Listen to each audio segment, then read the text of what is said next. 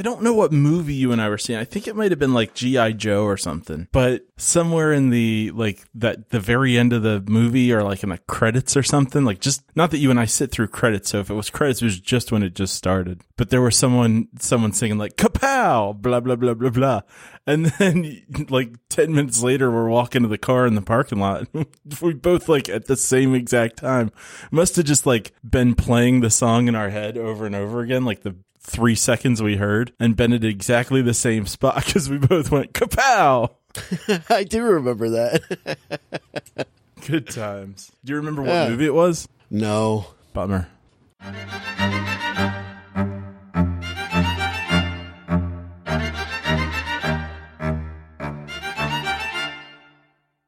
Welcome back to This Week in Film. It's the weekly podcast where we get together and talk about the movies we've seen over the past 7 days. I'm Nick Ferranto, joined as always by Midwest Matt Lauer.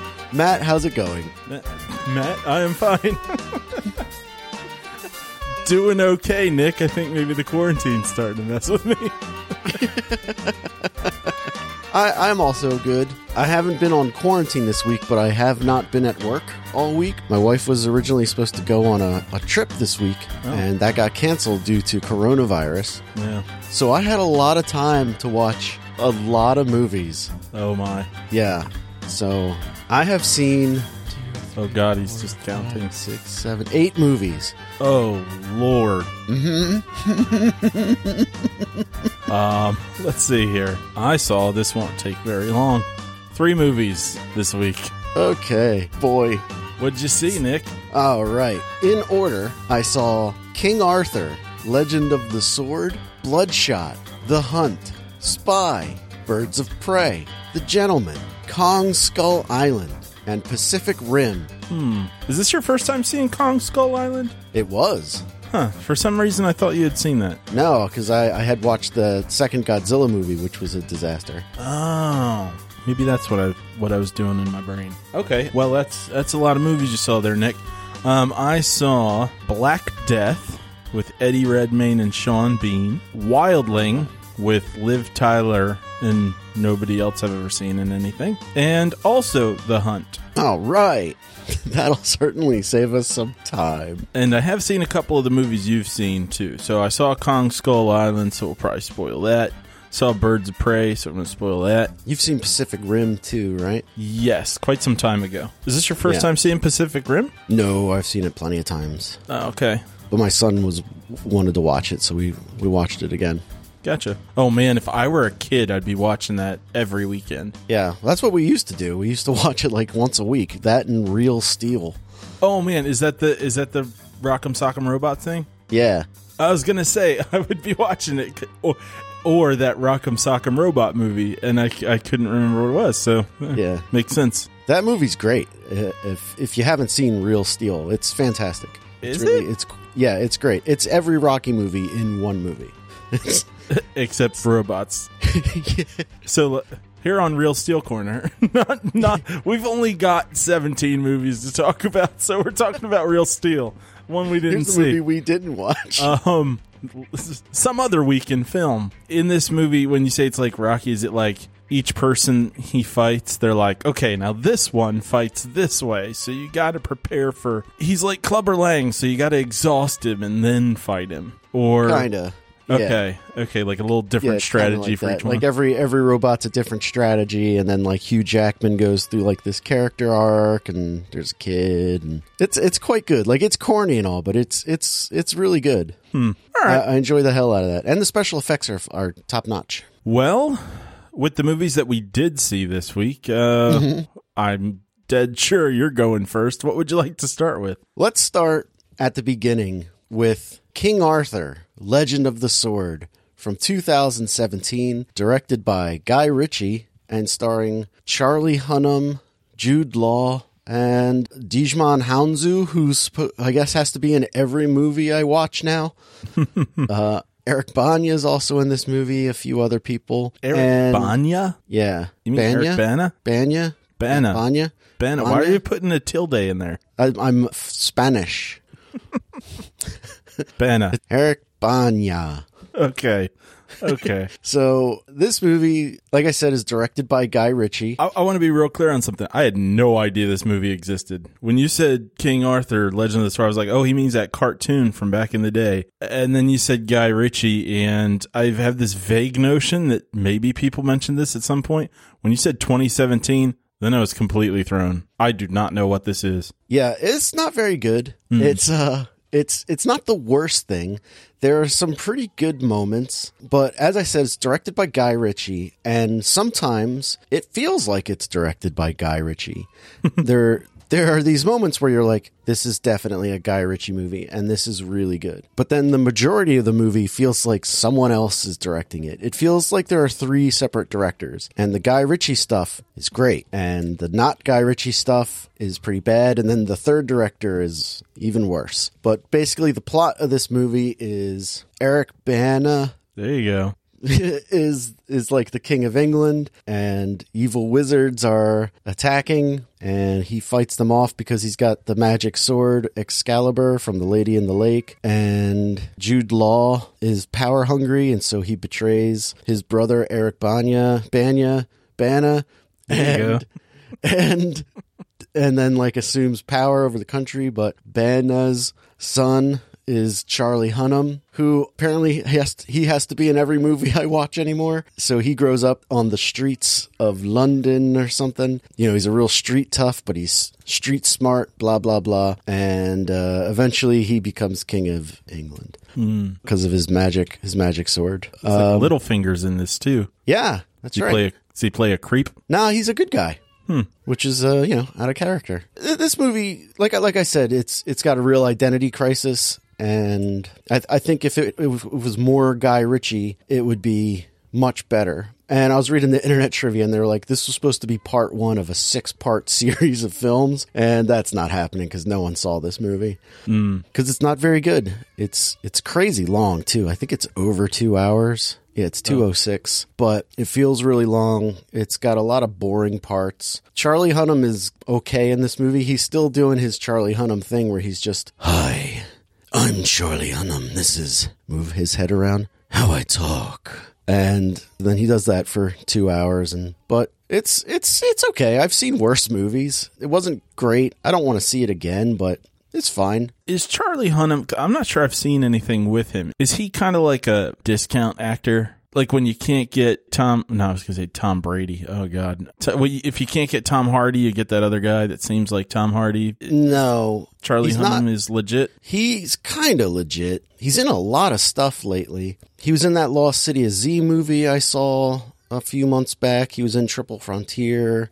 He's in The Gentlemen, which I'll talk about later, which is another Guy Ritchie movie. I'm looking at his IMDb. He's in Pacific Rim, which I will also talk about. He's the main guy in Pacific Rim. Okay, yeah. And what's really funny about that is the first time I saw Pacific Rim, I didn't really know who Charlie Hunnam was because it's 2013. And I thought he was like a French actor who's like saying all his lines phonetically, and he's just in the movie because he's an attractive guy. But no, he's just like a British guy, and that's just the way he talks because that's how he talks in all of his movies. All right. But he's okay. He's actually pretty good in this King Arthur movie. The last thing I saw him in was that Lost City of Z, which was okay. It was pretty boring, and I thought that maybe the acting of the main character was just like the way that the movie was written. But it turns out that's just the way that this Charlie Hunnam guy talks. Like he's just, "I'm going to say a few words, breathe, move my head, and then say the rest of my lines." And that's just how he says all of his lines.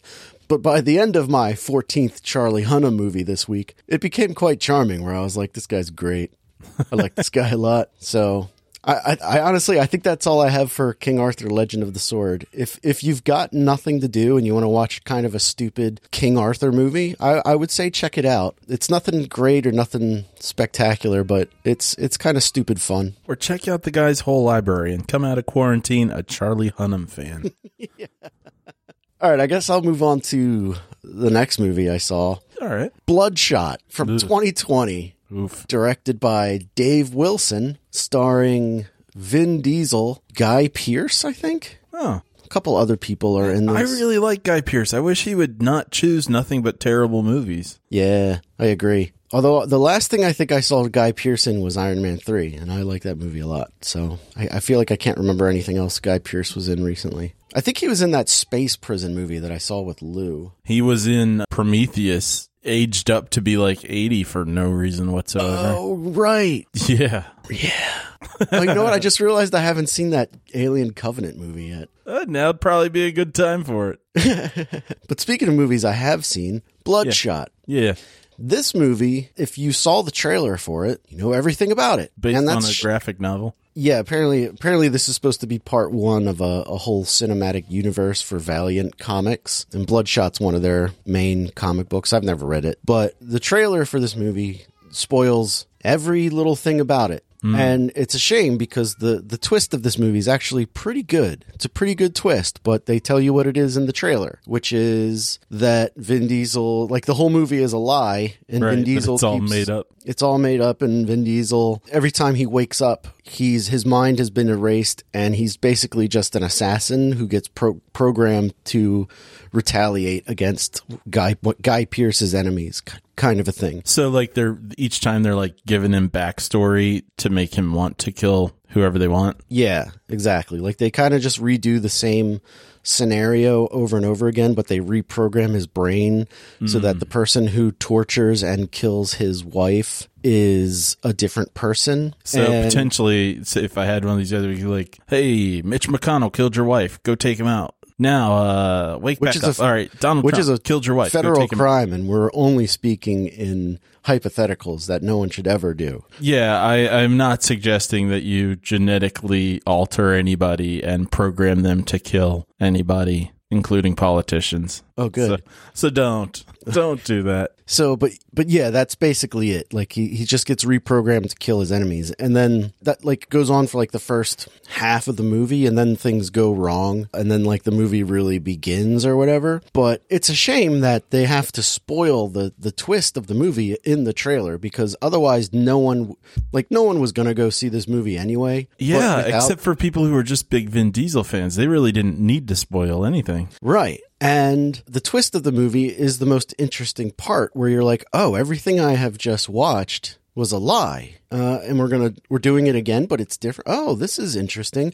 But because you know everything because of the trailer, you're like, why are you wasting my time with all of this? Mm-hmm. You know, like, and so it's strange because without the trailer, no one would go see it because it looks so generic and bad, but because of the trailer, you're interested, but the trailer ruins everything. So it's like this strange catch-22 where you don't want to go see it unless you know what it's about, but knowing what it's about makes you not want to see it. So it's like, I don't know how to explain it. No, I get what you're saying. I get what you're saying, what the dilemma is there.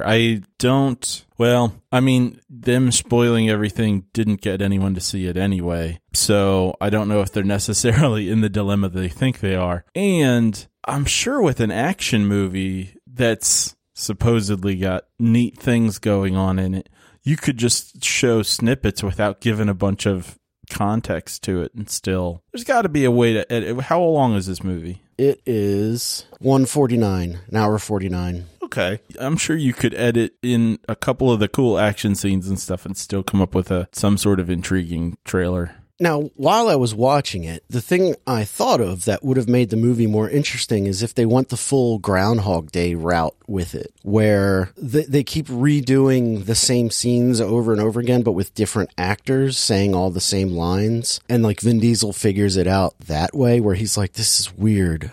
I've done this before or something like that.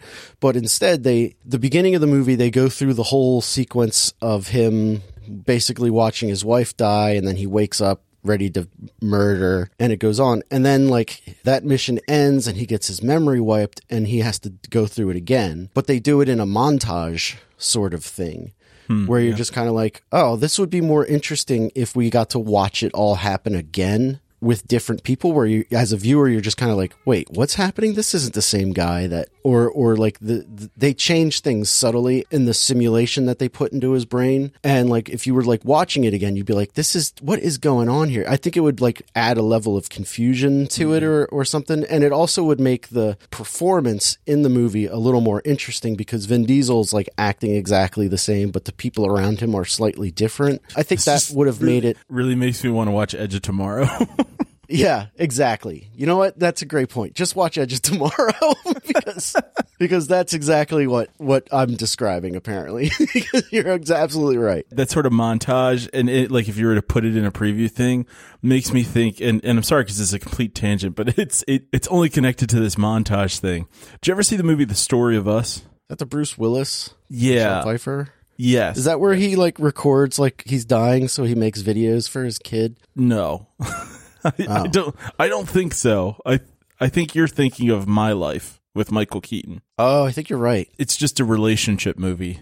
It's like, oh yeah, this marriage that's messed up. But the preview for it was this montage set to this like intense classical music, like a beef. It's what's for dinner, you know, kind of thing. Like there's this like high energy classical music thing going on with this quick cut montage of the family going through all these things. Like, oh, my hamster died, my dog died, this, you know, my first day of school, whatever. And it seems like, wow, I want to see this what's going on with this family. Boy, this is back in the day. I think it was Heather and I went to the movie theater to see it based on this preview. Like really intrigued from this montage, and then the montage is just a montage in the movie that's like at the very end of the movie, and we're like, fuck that. Fuck that preview right up its butt. This was a jerk move, movie. You're a jerk. The other thing about this movie is Vin Diesel's superpowers are very unclear, like super unclear. So his body's basically full of nanobots or whatever, and they power his body. And the more he uses his superpowers, the less power he has. So the movie implies multiple times over the course of the film that he's running low on power, but at no point each time, or just like as he goes, like he's degrading the whole time. Like he gets recharged every time he goes home. Oh, okay. And like he only has so much power per thing, but like every time he goes on a mission, he gets shot more, and the more he gets shot, the more power he uses up. But like at no point does he ever get weak or anything. And spoiler alert, I'm going to ruin the ending. Okay. So if you don't want to know what the ending of this movie is, skip ahead. All but right, like the end of this movie. Do you want to know what the ending is? Oh, yeah. No, I was totally kidding. I have no intent to watch this movie. The end of this movie, there's like this ridiculous fight sequence with him and these two other augmented guys that don't make any sense. And he defeats them, but it like uses up all of his power. And his nanites are down to 0% power. So and it's Vin Diesel just exactly himself. Well, like if his entire cellular structure is replaced with these tiny robots and he's out of them, he should collapse. Just be a skeleton. Or just die, like he should collapse because he's out of power. Uh-huh. But instead, he just turns into Vin Diesel. And it's just like, there's also this sequence, during the sequence, he gets blown up a little bit. And all of the color drains from his face and his chest turns red, hot like it looks in the poster for it. And you're just kind of like, what has happened? None of this has happened or been explained. And it has no negative effect at all. They try to explain like the nanobots inside him, like if they get used too much, they can overheat. And I guess they're trying to imply that he can go like nuclear, but that doesn't come into play at all. It's just there for a visual. I don't want to say gag because it's not a joke, but a thing. And so then he like comes out of this explosion and he's got no color. He's just black and white except for his red chest. And then his buddy on the inside is like, your nanobites are out of power. And then he goes up to Guy Pearce, who has a grenade launcher, and he's just kind of like, it's all me now. And then they explode, and you're like, okay. And you're like, oh, yes, they both explode. Huh. So Vin Diesel is 100% Vin Diesel, and Guy Pearce explodes. And then he wakes up again. Vin Diesel wakes up again in like a trailer somewhere, and his British buddy has put him back together so that there could be a sequel. It's bad. It was really bad. I would like to see the movie in between the last scene and the one before it, where the guy's picking up all his little body parts and trying to put them back together. He's got a microscope and he's like, here's a nanobot, here's a nanobot. It's just, you think it's a movie about a guy making a puzzle, and then it's the camera pans back and you're like, oh, he's been building a body the whole time, and it's Vin Diesel. God damn it. He should have stopped. His nose. Oh, man. All right, so that's all I got on Bloodshot, I think. All right, so why don't you do one of your movies now? All right. And then I'll save all the ones that we have both seen for the end. So I've got two more movies that you haven't seen. Okay. Well, the good news here in terms of like having a million movies but not wanting to make the episode 7 hours long is that I don't have a ton to say about these movies. So, Black Death. This is a movie that takes place during the plague, and Eddie Redmayne is a monk, and Sean Bean and a handful of other like crusader dudes. Well, they're crusaders more or less. He's going with them. This movie has kind of the vibe of it is somewhere between The 13th Warrior and. If you ever saw that movie with Antonio Banderas based on Eaters of the Dead. Long time ago. Yeah. And did you ever see the movie Ravenous, which I think Guy Pearce is also in? Guy Pearce? Yeah. I haven't, and I have always wanted to see it. Like, it's just one of those movies I haven't watched. Oh, yeah. I've always wanted to. You should check it out. And both of these movies have a very similar vibe. I guess the plot of this one is a little bit more... Actually, I think Ravenous, too. I think they're, like, looking for specific people that are known to be kind of strange. So yeah, maybe even Eaters of the Dead and Ravenous have some stuff that's... Or not Eaters of the Dead. The 13th Warrior and Ravenous have some stuff sort of in common. But this movie fits into that, like, triad. What these guys are doing is there's been this, like, rumor... There are concerns here and there of like witches and stuff like that. And they've gotten this sort of feedback or this notions come down the line that like there's a necromancer they need to be following. And right now I'm making it sound very like wizardy and stuff, but it's not very fantastical. It's just like a dark superstitious times. And there's some sort of heretic who's doing necromantic stuff, and you all need to go hunt him down. And that's what they're doing. They're trying to go on this mission to find this guy. Along the way, it's not a huge journey movie. It's not a very long movie either. They kind of go through these swamps and stuff. They run into some trouble here and there, but when they find a town, they're like, okay, you know what? This town, something here seems a bit strange. And it's got kind of a Wicker Man vibe to it in a way. Like the people are very pleasant and nobody here has been... Seems like the plague just hasn't exactly reached here. There are these little hints here and there of like, yeah, something here is kind of strange though.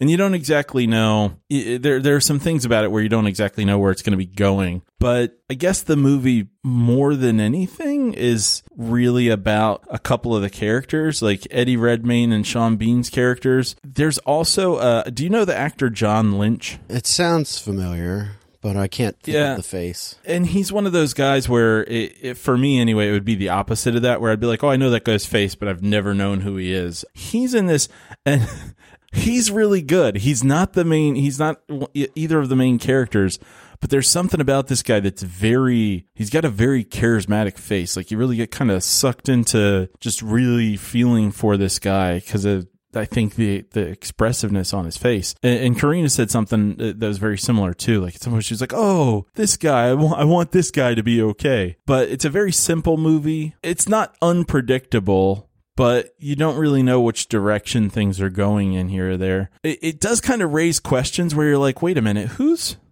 actually the bad guy here? You know, like I'm not sure whose side I should be on because... I'm following around these people, but I'm not sure they've got much of a reason to be doing what they're doing. And I'll leave it at that. You know, it's not exactly fun, but I feel that way about Ravenous too, where I was like, this movie isn't exactly fun, but it's kind of like a under the radar, interesting little, got its own kind of strange flavor to it. So it's like, it's one of those things that's if you were to have a meal, that's not a regular meal. You know, it's not like your like Thursday meatloaf type thing, but it's like, oh yeah, I'm going to have that thing that I don't eat that often. I'm going to have that now, like fish.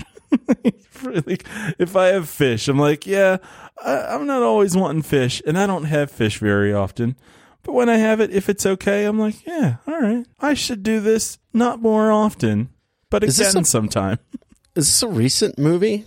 Like, I don't, I've never even heard of this. I think it was 2017. Oh, okay. I never even heard of that. Yeah, let me check on this, because I'm pretty sure. Yeah, I'm pretty sure it's pretty recent. Oh, no, I'm wrong. I'm wrong completely. It's 2010. Oh, wow. Oh, that's like way before Eddie Redmayne went mainstream, right? Probably, because I think that's before like Les Mis and I don't know. It's like even before Game of Thrones for Sean Bean, right? Yeah, well, you know who else is in this too is a woman named Karis Von Houten, and that's actually the Red Lady from Game of Thrones, Melisandre. Okay. Yeah. And here's John Lynch. Let me see I can tell you anything he's been in. Wow, he's been in 85 things. And as I scroll through, I'm not seeing anything you'd know. So, yeah, kind of a background dude. Yeah, but I do pretty comfortably recommend checking this out. I as I was watching it, I did think, like, this is something that Nick would appreciate. So check it out. You might not love it, but you'll really appreciate it. Okay. All right, it sounds cool.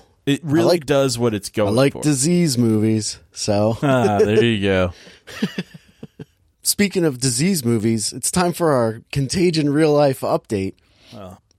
Right now, we're at the point of the movie in Contagion where the riots are going to start happening soon because the ignorant people of the world think that this is still a hoax. And also, they're starting to put together the plans for the wristbands that Matt Damon has to get scanned in order to go inside the mall. So that's coming. So that's your Contagion update for the week.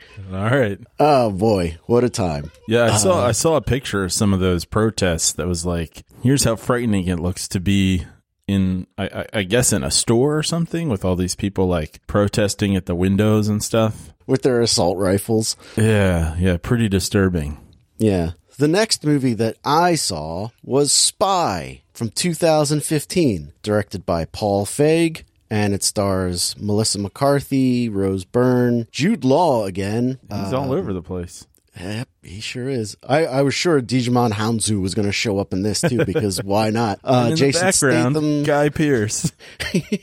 Jason Statham is in this. There are a few other cameos here and there. Allison Janney is in this. Oh, and I like her. So this movie was not terrible, but it is about 40 minutes too long. Oh, my, that's a lot of too long. It is over 2 hours long, and I don't know if somehow the version that I watched was like a director's cut or something, but IMDb says it's 2 hours long, but the version that I watched was over 2 hours. Like, it was 2:10. That's kind of an average length at this point. There must be, if it seriously felt like it was 40 minutes too long, well, I don't even know what sort of conclusion to draw from that. It just feels like, I think this was Paul Feig's follow-up to Bridesmaids.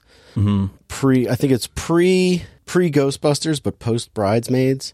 He did Bridesmaids, The Heat, and then some TV movie, and then Spy, and then Ghostbusters. So Bridesmaids was a huge hit, and it's pretty good. I like Bridesmaids. It's all right. It's pretty good. It's entertaining. And then this movie is kind of the same. Like, Bridesmaids is supposed to be sort of like a female Hangover, like Hangover for the ladies, whereas the Hangover's for the fellas. And so there's a lot of girl-centric comedy in it, if that makes sense. Like, it's like a comedy for women. Uh-huh. Instead of a comedy for men. Like, my sister likes these terrible comedies, and I'm just like, how can you watch this? And she's just like, I like it. It's fun. Which of your sisters are we talking about? Lorraine. Okay. Yeah, she likes some crazy movies. And this movie is in that genre where recently I've been talking a lot about the Lonely Island guys or Andy Samberg comedies or Will Ferrell comedies, where it's like a spoof of a existing genre, which is, I guess, what a spoof is. And this is basically a spoof on like a James Bond or a lesser Jason Bourne kind of thing. So Jude Law is this super secret agent, and Melissa McCarthy is his right hand back home. Like, she's in his earpiece, and she can see everything with her computers, and she tells him, she's the guy in the chair. She's the guy in the chair, exactly. Like, she tells him, ooh, you got bad guys coming around the corner, and he's like, thanks. And then he punches them and knocks them out. And they're a great team. And he dies in a disaster. And then she wants revenge, so she goes out in the field for the first time as a secret agent. And oh, the hijinks that ensue. Because it's a Paul Feig movie. Feige? No, that's the Marvel guy. Oh, okay. Kevin, right? Kevin Feige is the Kevin Marvel guy. Feige. Yeah. I could be saying Feig wrong. Maybe there's an annual. You're probably right. I'm confident on the Eric Bana thing. Not this. You're probably right. And so because it's now I'm getting my names all confused. Because it's a Paul Feig movie, there is hours upon hours of improv. And the reason that this movie is 8 hours long is all of it's gold. All of it has to stay in. Oh. We need all of it. I understand now how this movie could have and probably should have been an hour and a half, but ended up actually being 40 minutes too. I gotcha. Okay. And the movie does have some genuine laugh out loud moments. It's got some pretty fun moments. The action's not terrible. And the storyline is... This story is stupid, but like it's a comedy spy movie, so it's passable. But God damn it is just too long. If it was 40 minutes shorter, I think I would totally recommend checking it out. Like, it's got a really high IMDb score. It's got a score of 7 on IMDb, which is quite high, especially for a comedy. And I would not disagree with that if it was 40 minutes shorter. It's just so goddamn long. And then like it meanders and it drags its feet, and then the improv stuff. Like, I love improv, but like you can tell like they're just showing the same clip over and over again with different takes, and you're like, okay, none of these are doing it for me. Like, and you could tell they left them in because they're like, oh, this is gold. Leave it all in. And you're like, oh, God. So in a situation like this, less is more, I would say. But I think that's all I got for Spy. Okay. Man, when we have a lot of movies, we really fly through them. Tearing right through them. We got 2 movies. It takes us 3 hours. We got 15 movies. I think maybe there's a possibility that our minds know ahead of time, like, oh, I'm going to see a lot of movies this week. So they're just not as absorbed in the movie as it's going on. If it was like, no, this is all I'm going to be seeing, it might be a bit more like, all right, I'm going to savor it. And if something doesn't work, I'm really going to take it apart. Right now, you're just like, man, this feels long. Done. Right. Exactly. Oh, man. What's next? Let's go with one of yours. I also watched a movie called Wildling. This is a pretty under the radar kind of thing. So Wildling is a movie from 2018. It just popped up in my Netflix feed, and I was like, all right, I'll give it a try, with no idea that there was going to be anyone in it that I actually knew. But a couple people did pop up who were familiar, because Liv Tyler's in this. And do you know who Brad Dourif is? Sounds familiar. Is that the guy who's Chucky in the Child's Play movies? Yeah. He does the voice of Chucky. He's Grima Wormtongue in The Lord of the Rings. Oh, man, that's Brad Dourif? Oh, I didn't know that. Yeah. Oh, that's neat. Yeah, he's one of those people you think of if you think of some of the X-Files episodes from back in the day that like stood out. He wasn't the guy that stretched himself tombs, but I think he was the guy who was like cerulean blue, like would hypnotize people. But anyway, he's in it, and the main actor in this movie is a young lady named Belle Powley, who I thought did a good job, did a good performance. I might be kind of cagey about this movie, and it might be a good idea for me to see here what the description on IMDb is, because, so the description on Netflix was something along the lines of, this girl is kept in an attic for years, and then when she's rescued by a sheriff, she finds out who the real monster is. And in here, it says, a blossoming teenager uncovers the dark secret behind her traumatic childhood. I am going to try not to say much more about the plot than that, because with that sort of setup, that's probably how you should experience this movie. And spoiler alert, I am going to recommend you check it out. It's very under the radar. It feels like a low budget, not in a bad way, but just kind of like maybe someone's passion project, or just kind of like a quiet, small group of people wanted to put this movie together kind of movie. So you follow this girl out from where she was kind of be entrapped, and you get to see her learn a little bit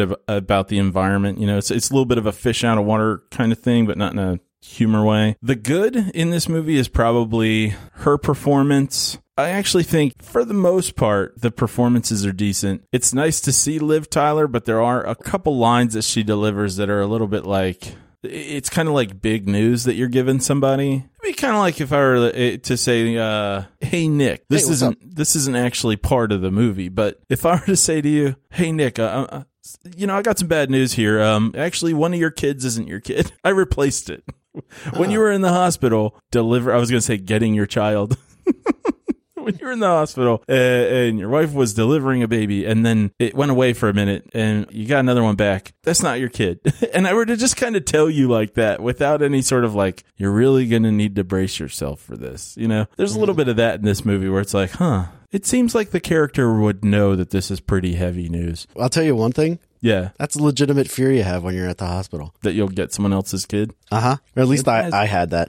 Every time we were in the hospital, every time they would take the baby away, you're like, are they bringing back the same baby? Well, it has happened before. It has, yeah.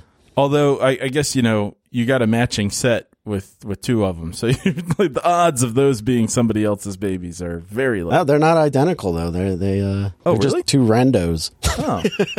Huh. I thought they were identical. Oh, my bad. I guess that's some of the bad, is the delivery's kind of lame here and there. There are times where basically there are things that this girl has to face because she's lived in an attic all her life, and Liv Tyler. So she ends up kind of living with Liv Tyler temporarily. Sounds like a reality show. And it doesn't seem believable even in the movie, where it's like, yeah, the sheriff is going to take her. I'm like, I don't think it would work that way.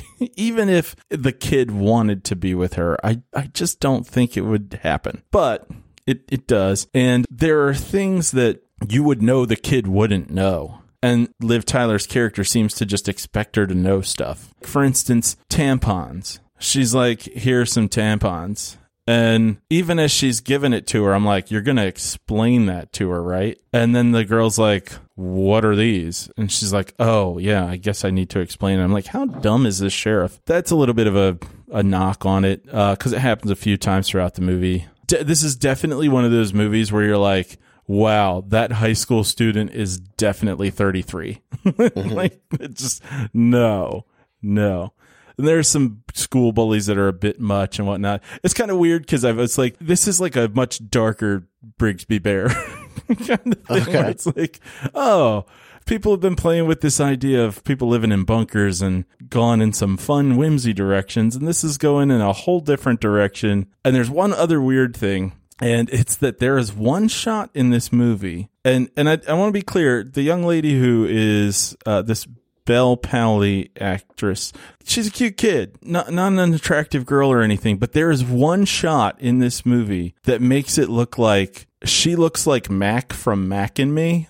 It's like someone's like touching her face, and so like it's not just that she looks like that thing, but it's just the way it's shot. It's like the angle, and it was weird. And if you've ever seen Mac and Me or clips of it, you'll go, she looks like Mac and Me right there. That's weird. So anyway, I thought that that overall this movie was a pretty good little project. If it's from somebody who's made tons of movies, I'd say they probably could have done things a little bit better. But if it's, you know, someone's first, second, third movie that they're directing, they did a pretty good job. And if I knew that it was all the people making another project, I'd be interested in seeing another one.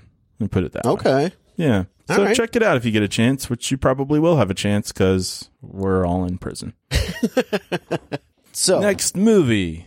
The next movie that I watched that you did not is called The Gentlemen from 2019. Again, directed by Guy Ritchie.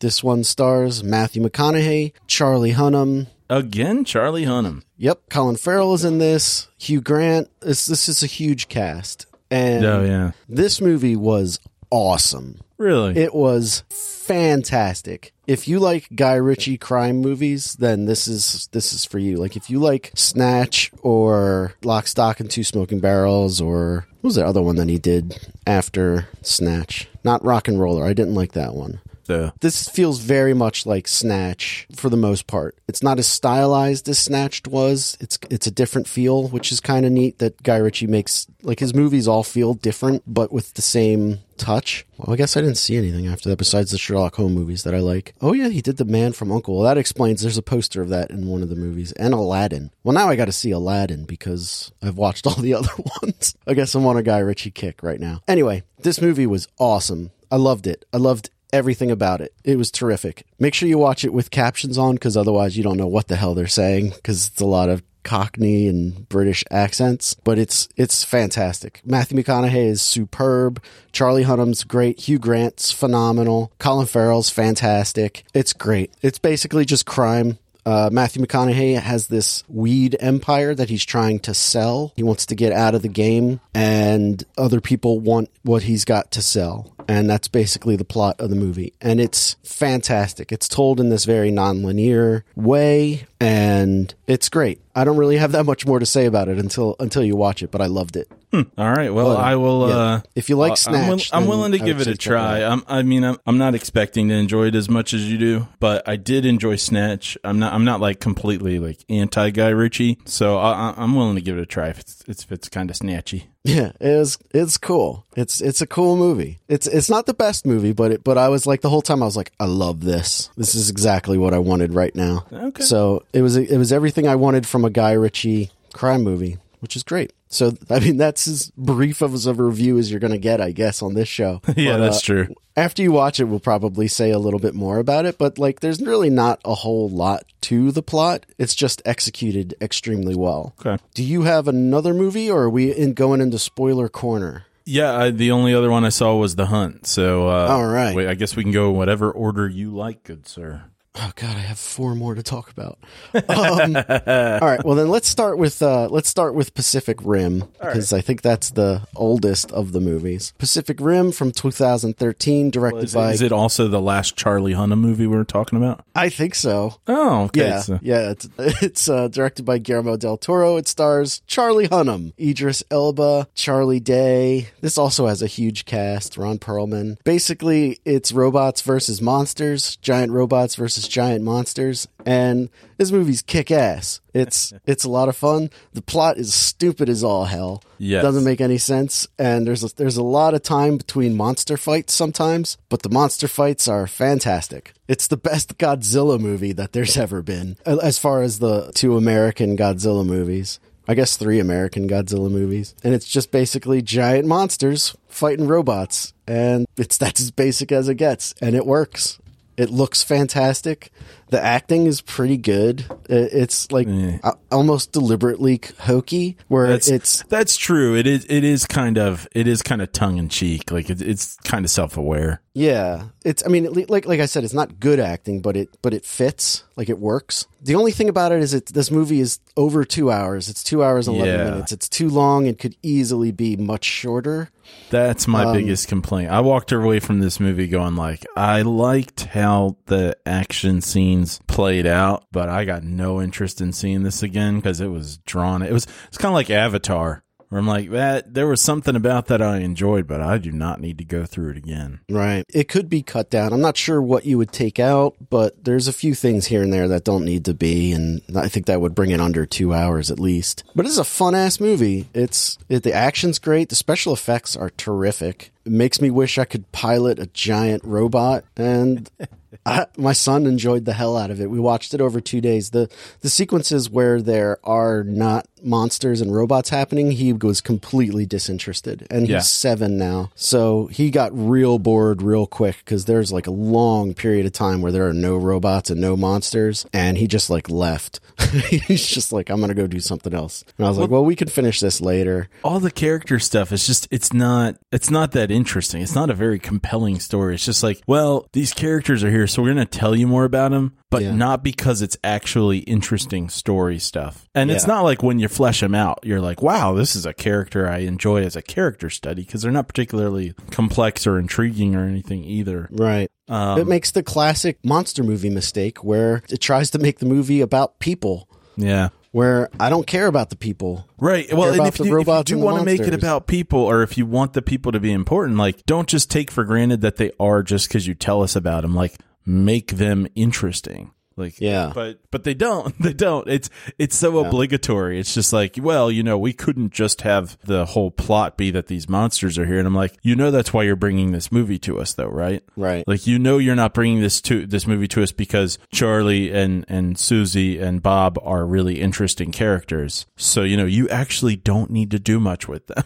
You know, we don't need to see their boring, non-interesting personalities just interacting with each other more. Yeah. It's like the opposite of like Alien, where you're like, hey, man, these characters, there's the way they're being performed. You get a sense of like their context and their backstory or just like that they got to be the way they were somehow. You know, you see Sigourney Weaver interacting with, I think, Tom Skerritt. And you're like, oh, okay, I can tell that these people have a certain kind of respect and tension with each other. And also with Alien, the main character keeps changing. Like, the alien? No. Or like, Sigourney Weaver. Like Tom Skerritt's the original main character of that movie, and then it turns into Sigourney Weaver being the main character. And like, because that happens, it's good that we spent time getting to know these people. Whereas this movie, you know it's Charlie Hunnam, and you know Charlie Hunnam's going to save the day from the first minute of the movie. So don't waste time making me think he's going to die. You're like, I know he's not going to die. Mm-hmm. Like, there's the end sequence of the movie...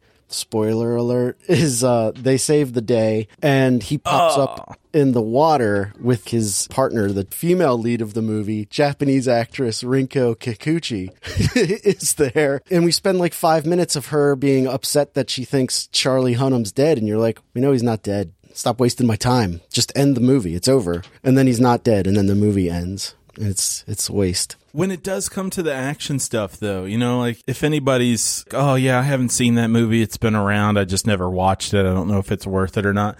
Truly, like, check it out when you have other things to do, too, or you've got people over to watch it with you and you can just bullshit during the pointless stuff. Mm-hmm. But the action is kind of worth watching because it is so well done. It is, everything's moving in the way it would. So it's a lot more kinetic. It's like that Godzilla thing we were talking about, where it's like, if you can only see part of Godzilla, you get a better sense, and the right camera angles and stuff. And the movement, you get a better sense of how much weight there is behind what he's doing. Exactly, the weight. And you feel that with these things. And from what I understand, and I'm not going to bother watching it, but from what I understand, the second one blows that all, where they're just like, yeah, they have the things move around a lot faster, and so it's like they went for a different thing with the action to make them more like they're quick fighting, but it just takes away all that stuff. It just makes it not work, because it's like, now I feel like I'm just watching these two people a video game, you know? So yeah.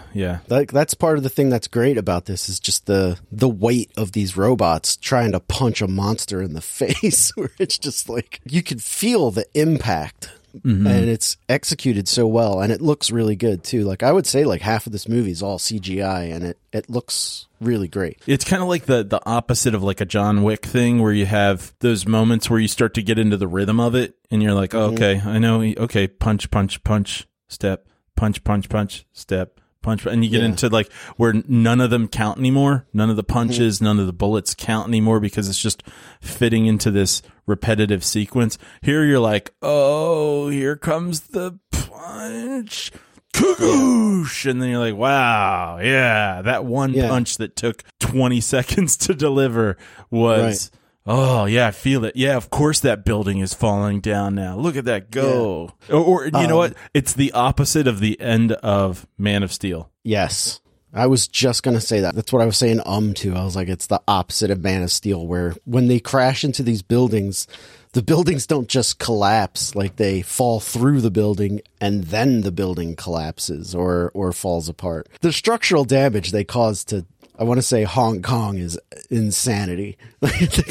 Like Hong Kong is abandoned after this fight, because they destroy like 10 city blocks. The other thing you were saying about John Wick is like, that movie is like fight dancing, where it's very choreographed, whereas the fighting in this movie feels like a brawl, where at any moment somebody could just sneak an uppercut in there, and that usually is what happens. Someone just punches somebody in the face. and it's fun. Like they both work, but for this, if it was dancing, it wouldn't work as well. And it is kind of based around the action. Correct me if I'm wrong here, because I don't know how I could make this up without even seeing the second one. I've never seen it. It was this movie, right, where like at the end they're like, by the way, I have a giant sword. And you're like, wait a minute, what? Why didn't you use that before? And that happens. And logic, you can tell it's just based around the fun of it, because logic-wise, they'd be using that the whole time. But as an audience member, you get to be like, oh, yeah, it's on now. Right.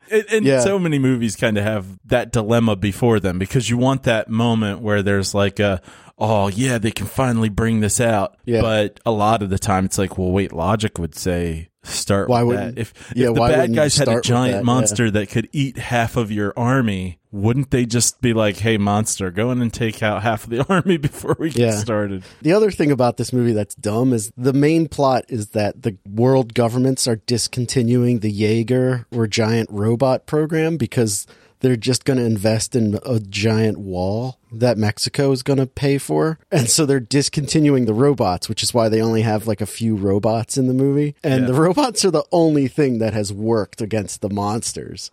And they're like, we're canceling the monster program. We're going to go with the wall.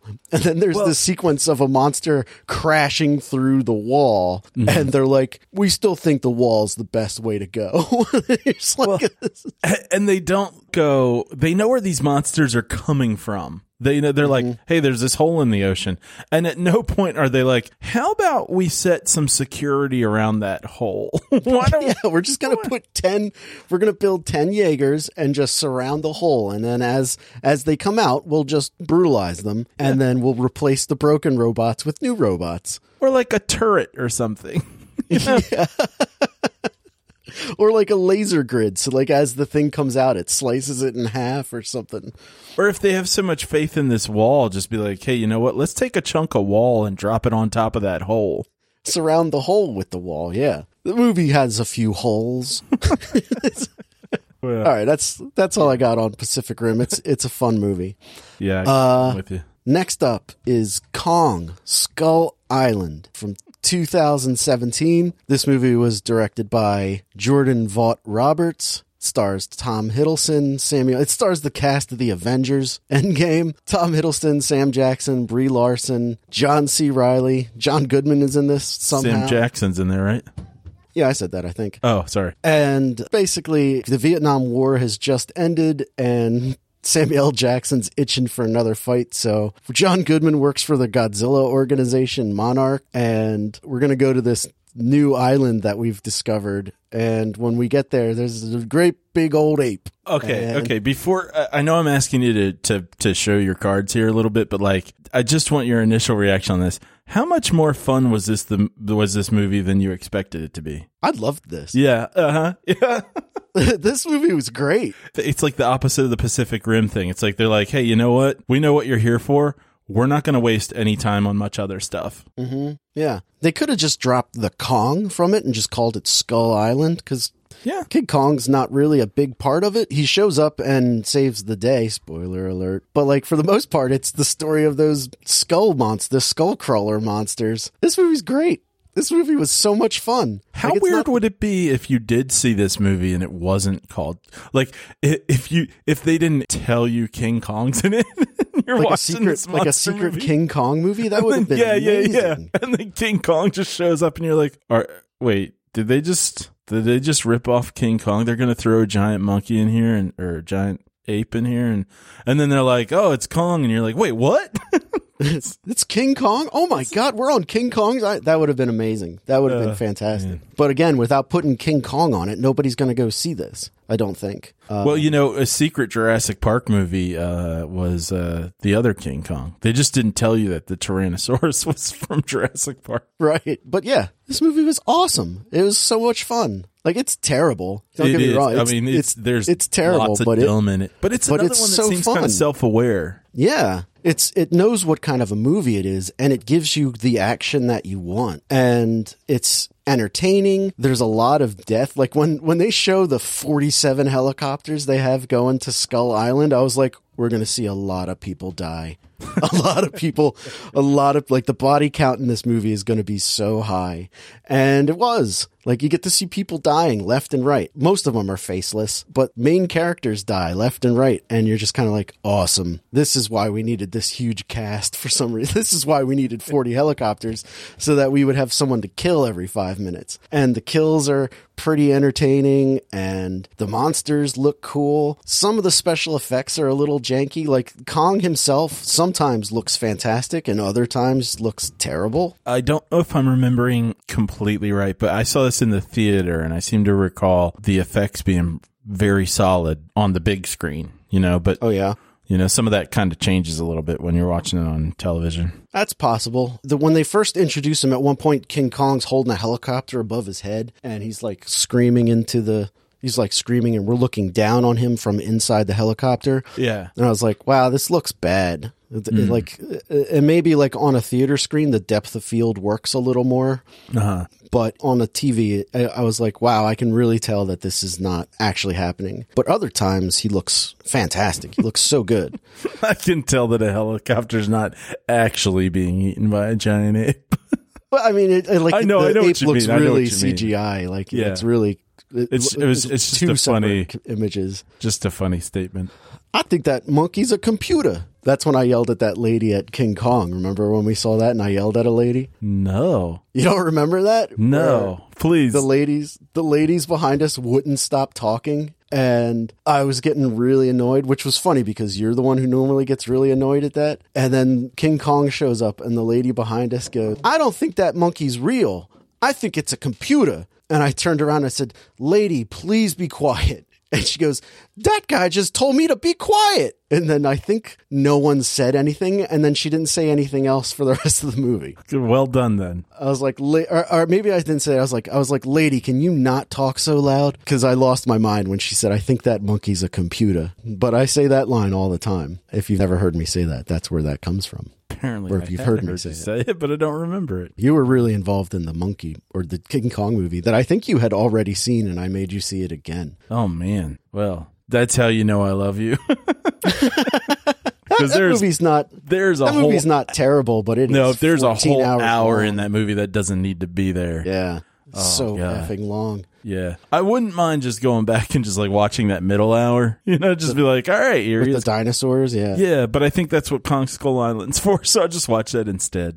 Yeah. I would like to watch it again. The only thing, and I know this is just like, it just illustrates how the movie kind of does know it's stupid, but it's the image that pops into my head where I'm like, nah, I don't feel like it. And it is when Tom Hiddleston so there's a ton of poisonous gas around. Yeah. And Tom Hiddleston puts on a face mask to run in slow motion for like 5 steps. And then while still in this poisonous swamp, he's just like, I'm going to take the face mask off again. And I'm like, wait, you're going to die. And then he doesn't. And it's fine. Yeah. And I'm like, what? Why? And why did we need that scene? Why did he even put it on in the first place? Why was it important to see him running in slow motion like something was happening? It didn't need to be there at all. Yeah. And that's all. And for some reason, that pops into my head, and it's always the thing that stops me from going back to the well. But I'm pretty sure that I will watch it again at some point and that I'll also enjoy it. Yeah, it was fun. And if you haven't seen it, I would say check it out. And definitely watch it over Godzilla King of the Monsters, because that movie was the worst, and this was so much fun. This is what you want when you see a monster movie. Like, it was silly, it was exciting, short enough, there's great big monsters. Yeah, it's under 2 hours long. It's just a shade under 2 hours, but it's under 2 hours. Really? Yeah, it's 158. I would have thought it was an hour and a half. Nah, it's not that short, but the pacing is fantastic. Stuff's constantly happening, and like the downtime moments are brief, but they're interesting. Like, you get to learn a few things. Like, you get to learn about, like, John C. Reilly's character has been there since World War II, and without doing a whole lot, just establish that him and the Japanese pilot that he was at war with in World War II, like, become friends on the island without having to oversell the whole thing. Yeah, his character's actually pretty interesting. Yeah, he's interesting, and he's John C. Reilly, like, to a T. Like, he's just doing John C. Reilly, but like, he's great. And he's got his John C. Reilly voice, not like that vampire assistant movie. Yeah. Samuel L. Jackson's crazy in this movie. Tom Hiddleston's pretty good. He really doesn't have all that much to do, but he's good.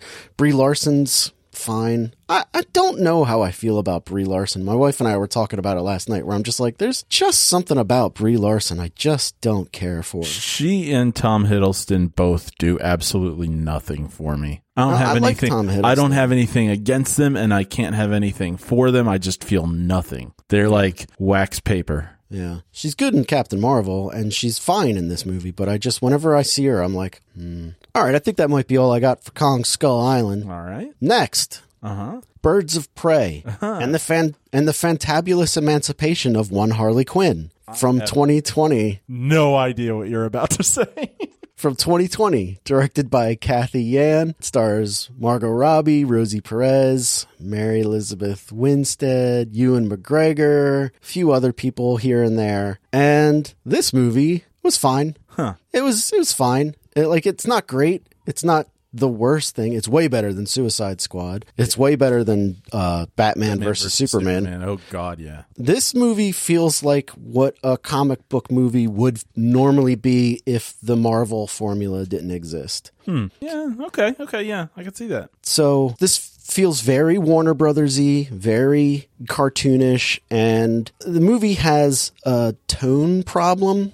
Like, I feel like it doesn't know what it wants to be, because a lot of the stuff that works is when Harley Quinn's just kind of crazy, but there's text on the screen explaining what she's thinking or what she's looking at and stuff. Like, that stuff really worked for me, and they just kind of abandoned that. Yeah, they do. Yeah, that's true. And then the stuff with the kid is obnoxious. I feel like Harley Quinn wouldn't just murder a child to get a diamond out of his stomach, but she wouldn't become best friends with it. The Joker would have killed the kid immediately, and Harley Quinn would not have a problem with him doing that. She wouldn't object to it. Right. And so the fact that she's like, I'm not going to kill you right now, but I will sacrifice you to save my own skin. That was within character, but then she's real sorry about it. The movie gets real, I don't know, it gets real women-y. Towards the end, where they've got feelings and stuff, and I'm like, ugh, these are not these characters. These characters all hate each other. Like they would not care about each other's feelings or betraying one another. And they should be a bit more sociopathic and less actual bonding. Yes. Exactly. Where they're trying to force this Birds of Prey group to form, rather than it just being a natural thing where they just do it to survive, and then they have to, later they would come together again. And I think that's where the movie falls apart. So it's got a bit of an identity crisis. It's got a tone problem. A lot of the jokes don't land because of timing. Someone will set up a joke, and then someone will say the punchline, but it'll take too long for the punchline, where I think it should be a lot faster. Yeah, it could land more if it was just edited a bit differently. Yeah, and this movie's too long. I know it's only an hour 49, but it could be much shorter. There's a lot that could be removed to pick up the pace or whatever. But I agree with you. Margot Robbie is the best part of this movie. She's terrific. I liked her quite a bit. And did you like the moment when she said, "You killed my sandwich"? Not really. Ah, damn you. I liked the whole sequence of her getting the sandwich, though. I wanted that sandwich so bad while I was watching it. I did not. While she was doing that, I was like, oh, just shut up. Just get I don't need this forced character stuff. But then when she was like, "You killed my sandwich," I was like, oh, you know what? Now I'm believing she really wanted that sandwich. That wasn't just someone being dramatic. Oh, yeah. That whole time she's watching that dude make the sandwich, I was like, I want this sandwich. She sold me on this sandwich. That's this director's strength is they should be doing food commercials. Also, where's the Batman? I mean, this movie takes place in Gotham City, and there are so many crimes happening, so much, and Batman never shows up, and no one is afraid that Batman's going to show up. Not at all. I said something to Karina at some point. I was like, I guess they know Batman's on vacation right now or something. There's a shootout somewhere and the Batman doesn't show up. There's a thing somewhere else and Batman doesn't show up. And no one I wanted someone to just say, "Where's the goddamn Batman?" while all this is happening, and no one addresses it. And they do reference him twice, I think. Oh yeah, and back then I had a run-in with Batman or something. Yeah. I think Harley Quinn mentions and Batman punched me in the face or something like that. And then someone else is like, which one? The shadow of Batman should be George Clooney. The shadow of Batman should be all over this movie. I don't have a problem that he's not in it, but everyone should be afraid that he's going to show up at any moment. There should be some sort of presence. It's weird that his presence isn't felt at all. I mean, there's nothing even that's like, there's just nothing to say that his fingerprint is even there. You know, there's nothing like that says like Wayne Enterprises or. Yeah, she names the hyena Bruce after Bruce Wayne. That's true. She like says after that hunky Wayne guy. But if there was no mention of him at all, you would just be like, oh, are we in a totally different city? Is this Joker? Oh wait, no, Batman is in that though, because Batman's like that movie, Bruce Wayne's all over that. Yeah, never mind. Yeah. Take that. I completely removed my comment there. And then there's like this other moment when Harley Quinn's driving down a highway and they're throwing dynamite at other cars. Yeah, and they pass this street sign. Now this is like nerdy. This is like me being nerdy or like wanting an Easter egg or whatever, but they pass like a sign that says financial district. But what I wanted it to say was like Bloodhaven. Like turn here to get to Bloodhaven. And then you could be like, oh, okay, that's why there's no Batman, because we're not really in Gotham. We're in Camden, and that's why Batman's not around. Maybe Nightwing's going to show up. You know, just take the story out of Gotham. If you're not going to have him, just have her leave town. I mean, there are no superheroes. There are supervillains. Yeah, but there are no superheroes in this world. Yeah, exactly. Like no one references Superman or Wonder Woman, and I feel like that's a big miss. Like they should be afraid that the Justice League is going to show up and shut them down. And then when they don't, they're just like, well, we lucked out here. Yeah. So just even there was a sense that it's much, much more underground, but they're just like very much like out there walking the streets, daylight, you know, like just like, yeah, we're all here. Why wouldn't we walk around like we own the place? I don't know if I would need it to be like they're mentioning him all the time, but some sort of sense of, hey, this is all happening hidden because it just wouldn't be happening this way. Because if they were walking around like that, you'd be like, oh, there Harley Quinn is getting oh, Batman punched her. He saw that she was walking around on the street and he stopped her. Yeah. Exactly. So I think those are things that would have helped the movie, but you can tell like this movie was made for contractual reasons, and Affleck had already left the franchise. Robert Pattinson had not yet signed on as Batman, and they're not going to reveal him in this movie. So they're just trying to avoid everything. And they even go so far as to avoid what the Joker looks like in Suicide Squad, like the Jared Leto Joker. Yeah, that's true. Because I think they don't know where they're going with it. Yeah. Like they show him at one point, but from behind. Yeah. And you don't see anything. And then the picture she has of him, he doesn't have any of the tattoos on his face or anything. And I think they're just really unsure of where they wanted to go with this movie. And that indecision really shows when you're trying to build like a shared world of, oh, that guy was a waste. I just could not get it seemed like every time Ewan McGregor was on scene, he was a different character. I thought he was fine, and the crazier he got, the more I liked him, up until the weird sexual assault scene in the club where he forces that guy to take that girl's clothes off because she was laughing. He suddenly goes from supervillain to like just really bad, sick person. Like there's nothing super or like unusual about it. It's just like, oh, now you're just like a true crime guy. This is something that I'm hearing a terrible story about some guy who is really sick once upon a time. And it's like, you're not in a comic book movie anymore. And I'm like, go ahead, be evil, do really evil stuff, be menacing. I want to feel that, because you're supposed to be a menacing character, but do it in a way that is a comic book way, rather than suddenly being, you know, we just went from Batman Forever to Silence of the Lambs. Yeah, totally agree. And they don't establish why he wears the black mask at all. For the second that he does. Yeah. And the one scene I really liked is when Black Canary shows up to like be his driver, and he starts taking her on a tour of all the masks he has. And he's so excited to talk about them. And he's just like, oh, and this mask does this, and this mask is for that. And she's like interested. And Mr. Zsasz, who I feel like they also ruined or didn't use very well, is so sick of hearing about the masks. I like that scene a lot. Also, Mr. Zsasz, not enough scars. He didn't have enough scars. No, I agree. Like on his chest, he had a bunch, but Mr. Zsasz should be like head to toe in scars. Yeah, prominent. And especially if they're going to kill him off. Like, I don't think no one's ever dead in a comic book, but if you're going to kill off Mr. Zsasz, that means he's late career Zsasz, which means he's covered in scars, like at least down to his fingers, you know, like, yeah. Mr. Zsasz is like one of the first Batman villains I ever read in a Batman comic, like during the Nightfall storyline. Yeah. So he's got a real special place in my heart because he's so crazy. he's so dark. Prolific. I mean, he's got, I think there's the Joker, who's really scary just because he's so completely unpredictable. And then there's Bane, who it's like, he's really methodical. And then Zsasz is just like, I am obsessed with killing people. It's not as impulsive and unpredictable as Joker. It's more like, oh, if he sees you, he's going to kill you. And he loves it. Yeah. Like it's his favorite. And there's sort of an element of that in this movie, but it's strange. It doesn't, there's nobody who's actually menacing except for that one moment, and it's really weird and doesn't actually fit. So, but I did like when Harley Quinn kept hitting him with that tranquilizer dart after the Montoya shows up and says stop, and she just keeps stabbing him with the tranquilizer dart. I was like, that's pretty good. Mm-hmm. But yeah, Margot Robbie is the best part of this movie. I hope she comes back in the role because I think she deserves another shot in a better movie. Yeah, that's true. Yeah, it would be good to see her get to do this character with a little better material. If you are on the fence about seeing Birds of Prey, it's worth checking out. It's not super great, but it's not bad.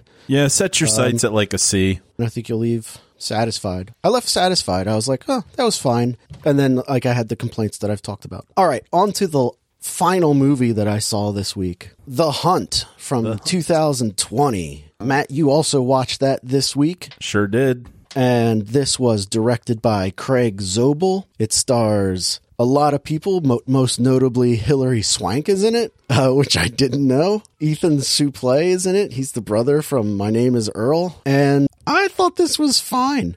I enjoyed this movie. Yeah, I liked it. I thought it was fun. I know I'm going to say it's not actually a controversial movie. There just happened to be controversy around it. Because it picks at like tropes and it exaggerates stuff. Well, hopefully it should be exaggerations of, extremely conservative people, extremely liberal people, or let's say rather people caught up in the whole sidesiness of things. But the movie itself, I'm like, this movie's not making any controversial statements. It's just picking at everybody. Nah. And it's doing a pretty good job of it. The political stuff in this movie is the worst part of it. It feels so forced, and my wife and I were talking about it after we finished it, and I said to Jill, this movie feels like the idea of this movie is, let's make a movie for conservatives made by liberals, but liberals who are making a movie for conservatives the way conservatives would want a movie made by liberals. Like,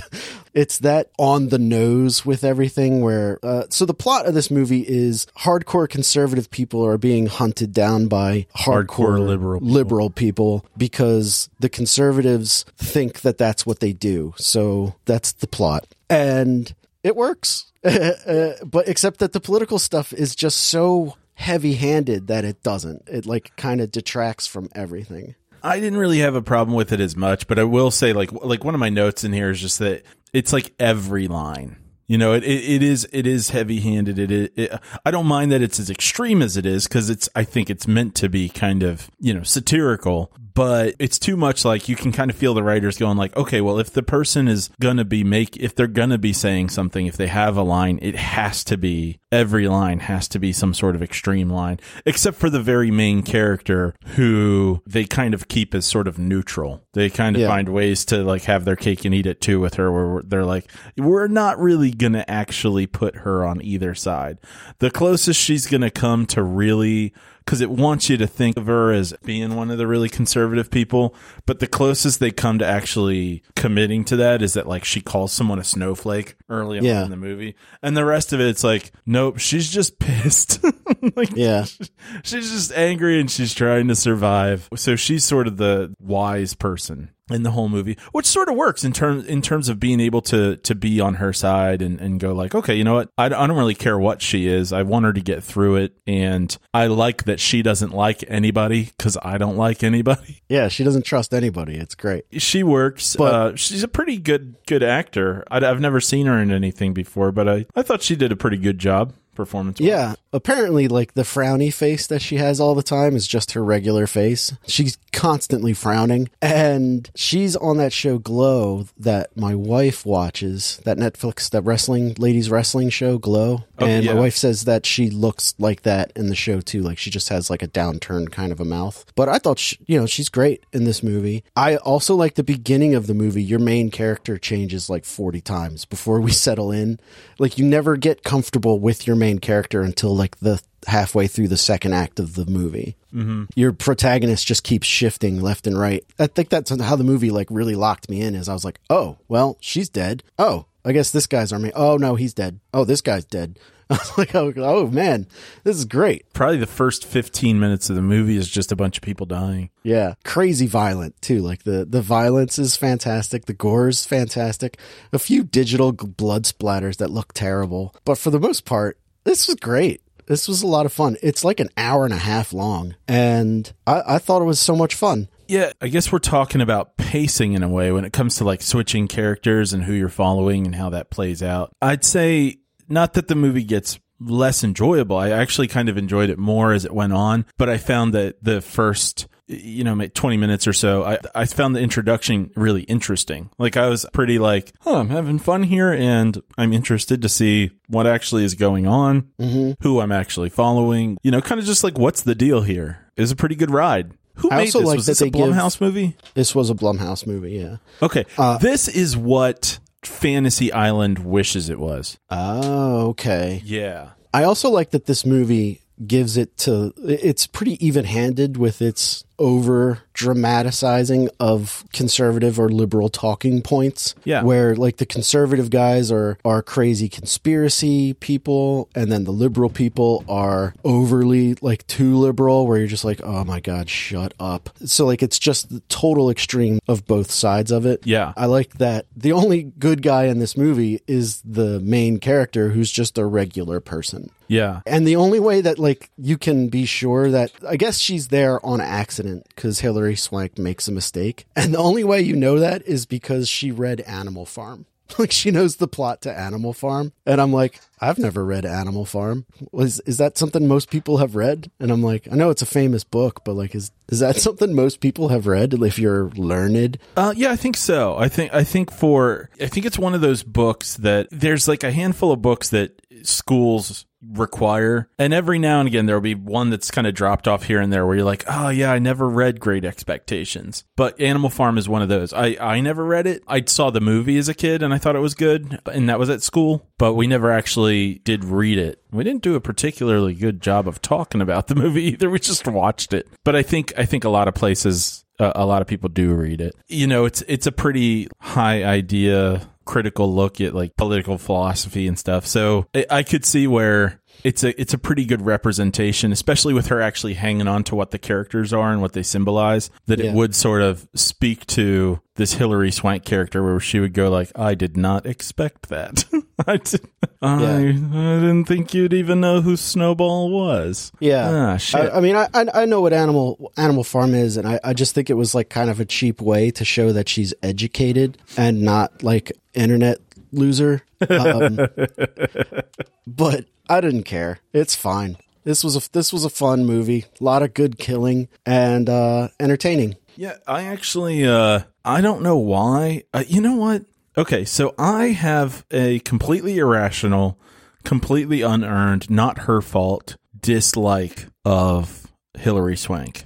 Oh, really? I irrationally can't stand her. And I believe, and this may be to her credit, honestly, I believe it probably comes from how much I wanted her dead in Million Dollar Baby. Like, I hated that movie. And really? Yeah, I hated it. And at the end, I'm like, oh, good, she's dead. Good. Can we leave now? Are we done?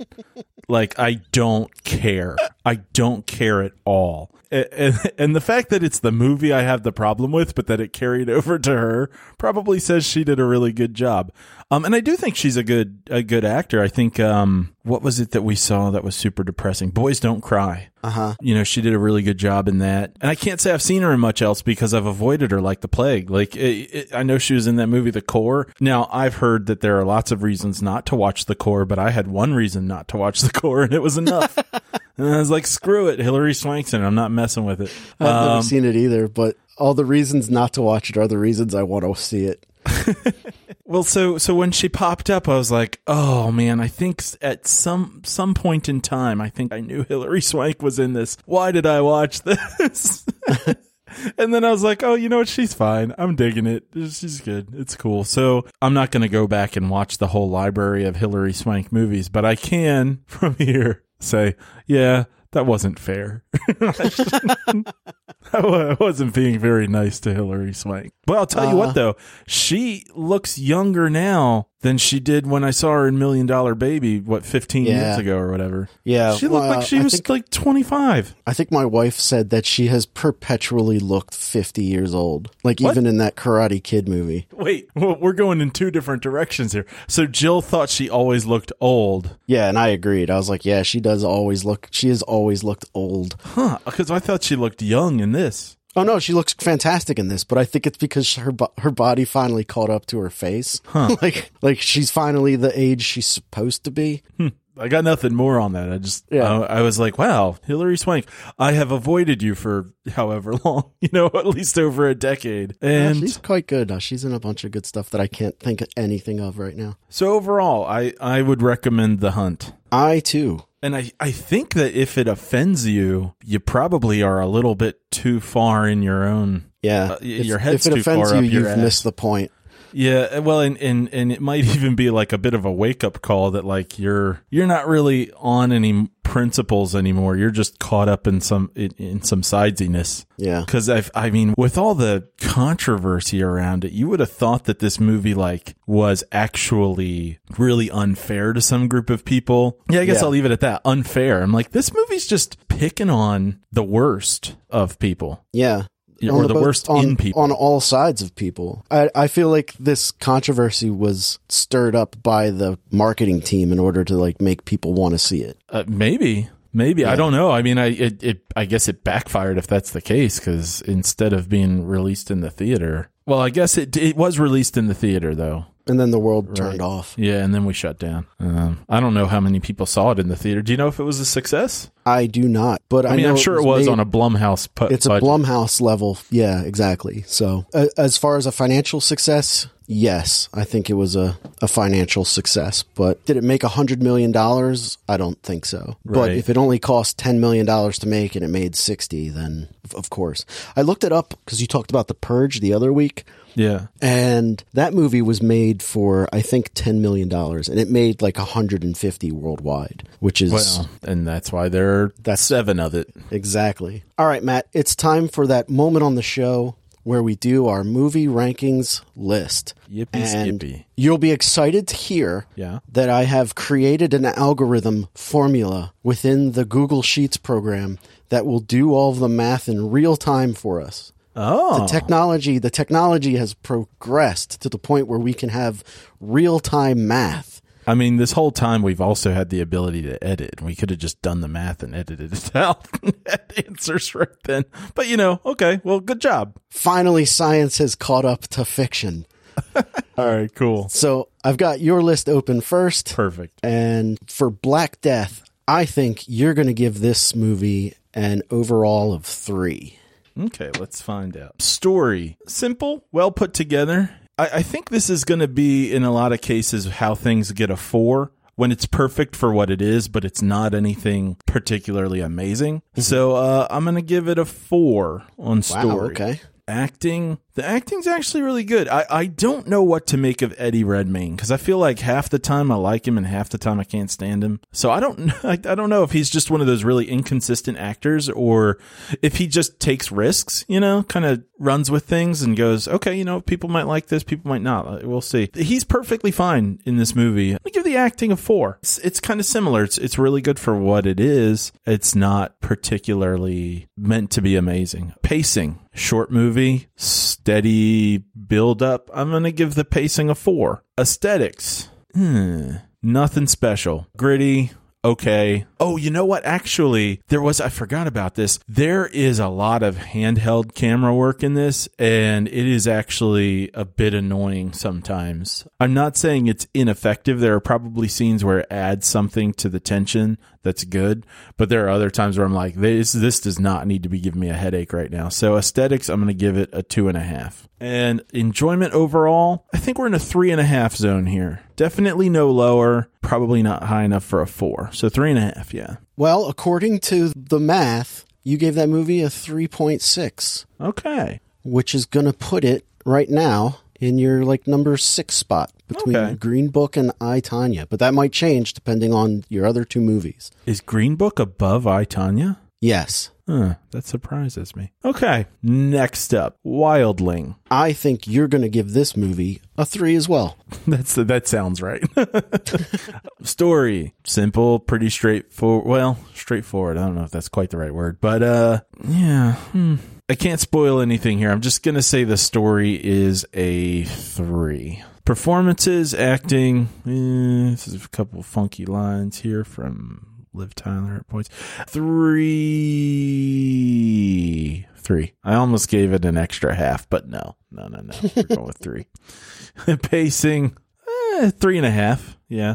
It's definitely a movie that you're like, I do have a couple questions, but I don't want it to be longer. Aesthetics, nothing special, nothing bad. Gets a 3. And enjoyment. I got to say, like, I was intrigued the whole time. This falls into a certain section of horror that it's kind of thinky horror. It's not quite as, like, what do they call that? Elevated horror. It's as, like, Hereditary or something. So enjoyment, I'm going to go 3.5 on that. And the computer has stopped its measurement. Looks like you're going to give that a 3.2. All right. It stopped its measurement. Like, do you watch it compute? Is it like... Yeah, the fan slows down to a... Exactly. The sound is off right now, but that's what it goes. Beep, boop, boop. Looks like it's in the range of better than Birds of Prey. Okay, yeah. I have to place it, and I'm not doing that right now. So, all right. The Hunt. I think you're going to give this movie a 3.5. Okay. Story. I will give the story a 3. The acting's good. Some of the characters are annoying and stuff, but it's not because of the performance. I'm going to go ahead and give the acting a 4. And the pacing. This is a pretty well-paced movie. I'm going to give it a 4. Aesthetics. I did not even notice them, really. It was fine. It was serviceable. Aesthetics get a 3.5. And enjoyment, I had a good time. I am glad it wasn't longer. It was right in the sweet spot. So I'm going to give the enjoyment a 4. Yeah, when it ends, you're just kind of like, oh, good, it's over because I was done with this. Right. It knows exactly when to get out. It looks like your overall is a 3.7 for The Hunt. Okay. All right, on to my list. Matt, what do you think I'm going to give King Arthur... Legend of the Sword? 3. Plot for this movie is pretty stupid. I'm going to give it a 2. Acting was pretty good. I'm going to give it a 3.5. Pacing, the movie lags a lot. Like, it could be a lot quicker. So I'm going to give it a 2. Aesthetic, it looks great. 3.5. I like the way it was shot. And the Guy Ritchie stuff, the real Guy Ritchie stuff, looks fantastic. And like, you wish you had so much more of that. And then enjoyment of this movie, I'm going to give it a 2.5. I didn't hate it. I didn't love it. It's very middle of the road. So that comes out to be about a 2.7 for me. What do you think I'm going to give Bloodshot? I think you're going to give Bloodshot a 2. Plot, a 1. Actually, I'm going to give it a 1.5 because it's an interesting plot. It's just executed poorly. The acting is terrible. It gets a 1. The pacing, I'm going to say 1.5. It does kind of move along, but it does take forever. Aesthetic, for the most part, it looks pretty good. Some parts look better than others. It's shot competently. There's definitely a scene that was in the preview for that where I was like, why is this in the preview? This looks terrible. Yeah, there's like, plenty of that falling too. Down an elevator shaft or something. Yeah, that whole sequence is kind of weird, but it goes on for forever, so you're like, oh, okay. So aesthetic, I'm going to give it a 3. And then enjoyment, I'm going to give it a 2.5. I would watch this again, I think. Really? Yeah. Oh, God. I think I would watch it again. Did you hear yourself talk about it? I know. Isn't that stupid? Why did you watch it? What's the appeal? It was stupid fun. But like you said, I think I'd rather watch Edge of Tomorrow. Yeah. Oh, God, yeah. If it was on TV and there was nothing to watch, I'd be like, oh, cool, Bloodshot. All right, Matt, what do you think I'm going to give The Hunt? I think you're going to give it a 3.5. Plot of this movie is pretty basic. It's nothing complicated. Couple twists and turns. I'm going to give it a 3. The acting is fine, if over the top, but that's what the characters are supposed to be, as you were saying. I think I'm going to go with a 3. Pacing, movie flies. It does a great job of keeping you interested and moving on from set piece to set piece. I'm going to give it a 4.5 for pacing. Aesthetic, doesn't look special. It's kind of generic looking and bland and flat, but it gets the job done. But I'm going to give it a 2.5 for the aesthetic. But enjoyment of this movie, I'm going to give it a 4.5. I loved it. I had a blast. So that comes out to be a 3.5. All right. You're spot on. Now, Spy, which is a movie I also watched. I think I talked about it. I think you're going to give Spy a 2. Yeah, 2. Plot for this movie, it does have one. So I'm going to give it a 2.5. The acting is okay. It's a lot of improv, so it's like people changed their characters from like scene to scene, so I'm going to give it a 2. Pacing is a 1. It's way too long and brutal. There's like one sequence when Melissa McCarthy's in a helicopter and her British friend is in another helicopter, and they're just talking to each other across the way while they're in the air, like talking out the window to each other. And I'm like, you can't even talk to someone on a helicopter in a helicopter. You have to have like those headsets on. Yeah. Aesthetic, movie looks pretty good. It's directed by Paul Feig and he knows what he's doing. So it looks pretty good. I would give it a 3.5, but enjoyment of this movie, I'm going to give it a 1.5. I just did not have a good time watching it. And that score comes out to be a 2.1. That's higher than I thought it would be. Birds of Prey. What do you think I'm going to give that? I think you're going to give that one a... Oh, man, I'm back and forth between 2.5 and 3. I'm going to go with 2.5. Plot is pretty good. It's an interesting story, and I was interested in seeing where it went up into the... but I was never surprised by it. It just is pretty by the numbers kind of a story. So I'm going to give it a 2.5 for story. The acting, for the most part, is pretty good. Margot Robbie's fantastic. Most of the people are fantastic. I didn't have as big a problem with the kid as you did, but she is annoying. Like, she doesn't need to be in this movie. I would give the acting a 3.5.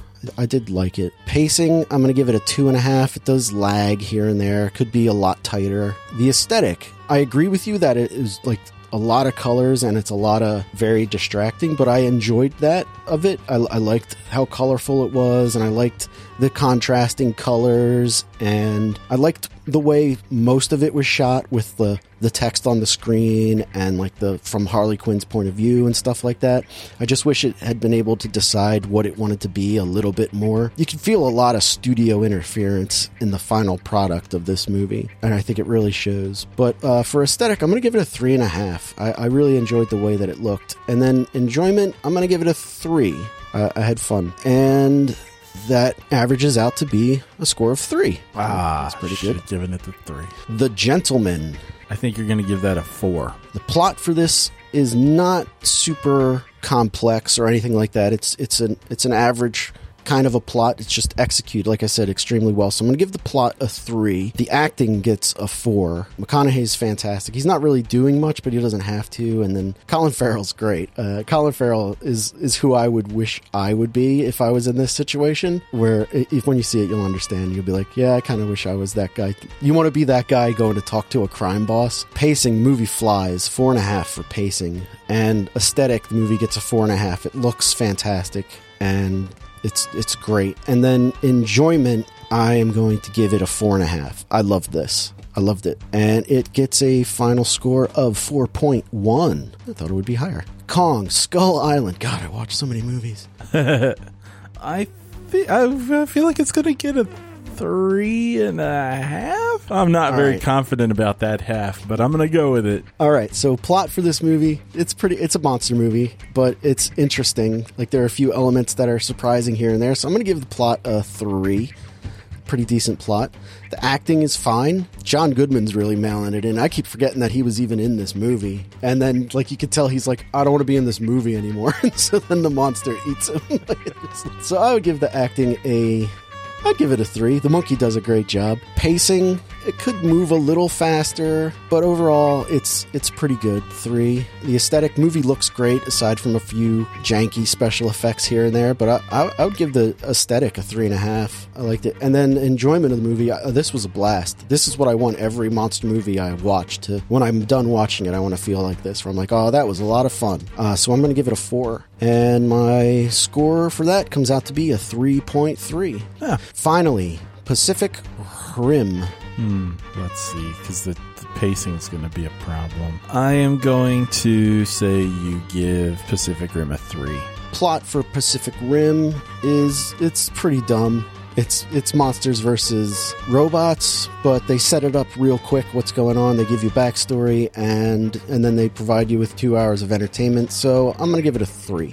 The acting is terrible in this. It's not very good, but it's, like we were saying earlier, it's fun, and it fits in its environment. So I'm going to give it a 3. Pacing, it could be a lot tighter. I'm going to give it a 2 for pacing. The aesthetic, it looks fantastic. It really feels like you're in a post-apocalyptic future, and the special effects look fantastic, and the set design is great, special effects are great, music, sound, all are great. So I'm going to give it a 4.5 for aesthetic. It looks fantastic. It's a Guillermo del Toro movie where it looks fantastic, but the story's not very good. And then enjoyment of this movie, I'm going to give it a 4. It's pretty entertaining. I love this movie. My total score for that is a 3.3.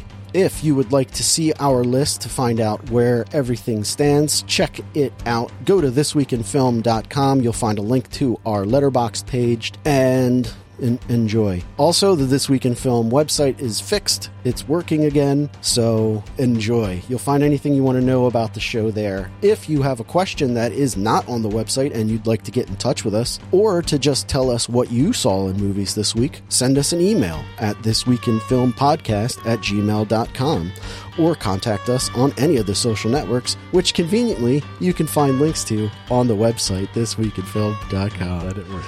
Now that it works. Matt, anything for Midwest Matt recommends this week? You know, I just really have been watching movies in the free time, so you already heard everything I have to say about stuff this week. Okay. Well, I guess if that is the end of the reel, we'll see you next week in film. And remember, as always, judge movies, not people. King Kong's got a lot of scars on his face. But you're going to say King Kong's got a huge dick. Ha ha ha ha!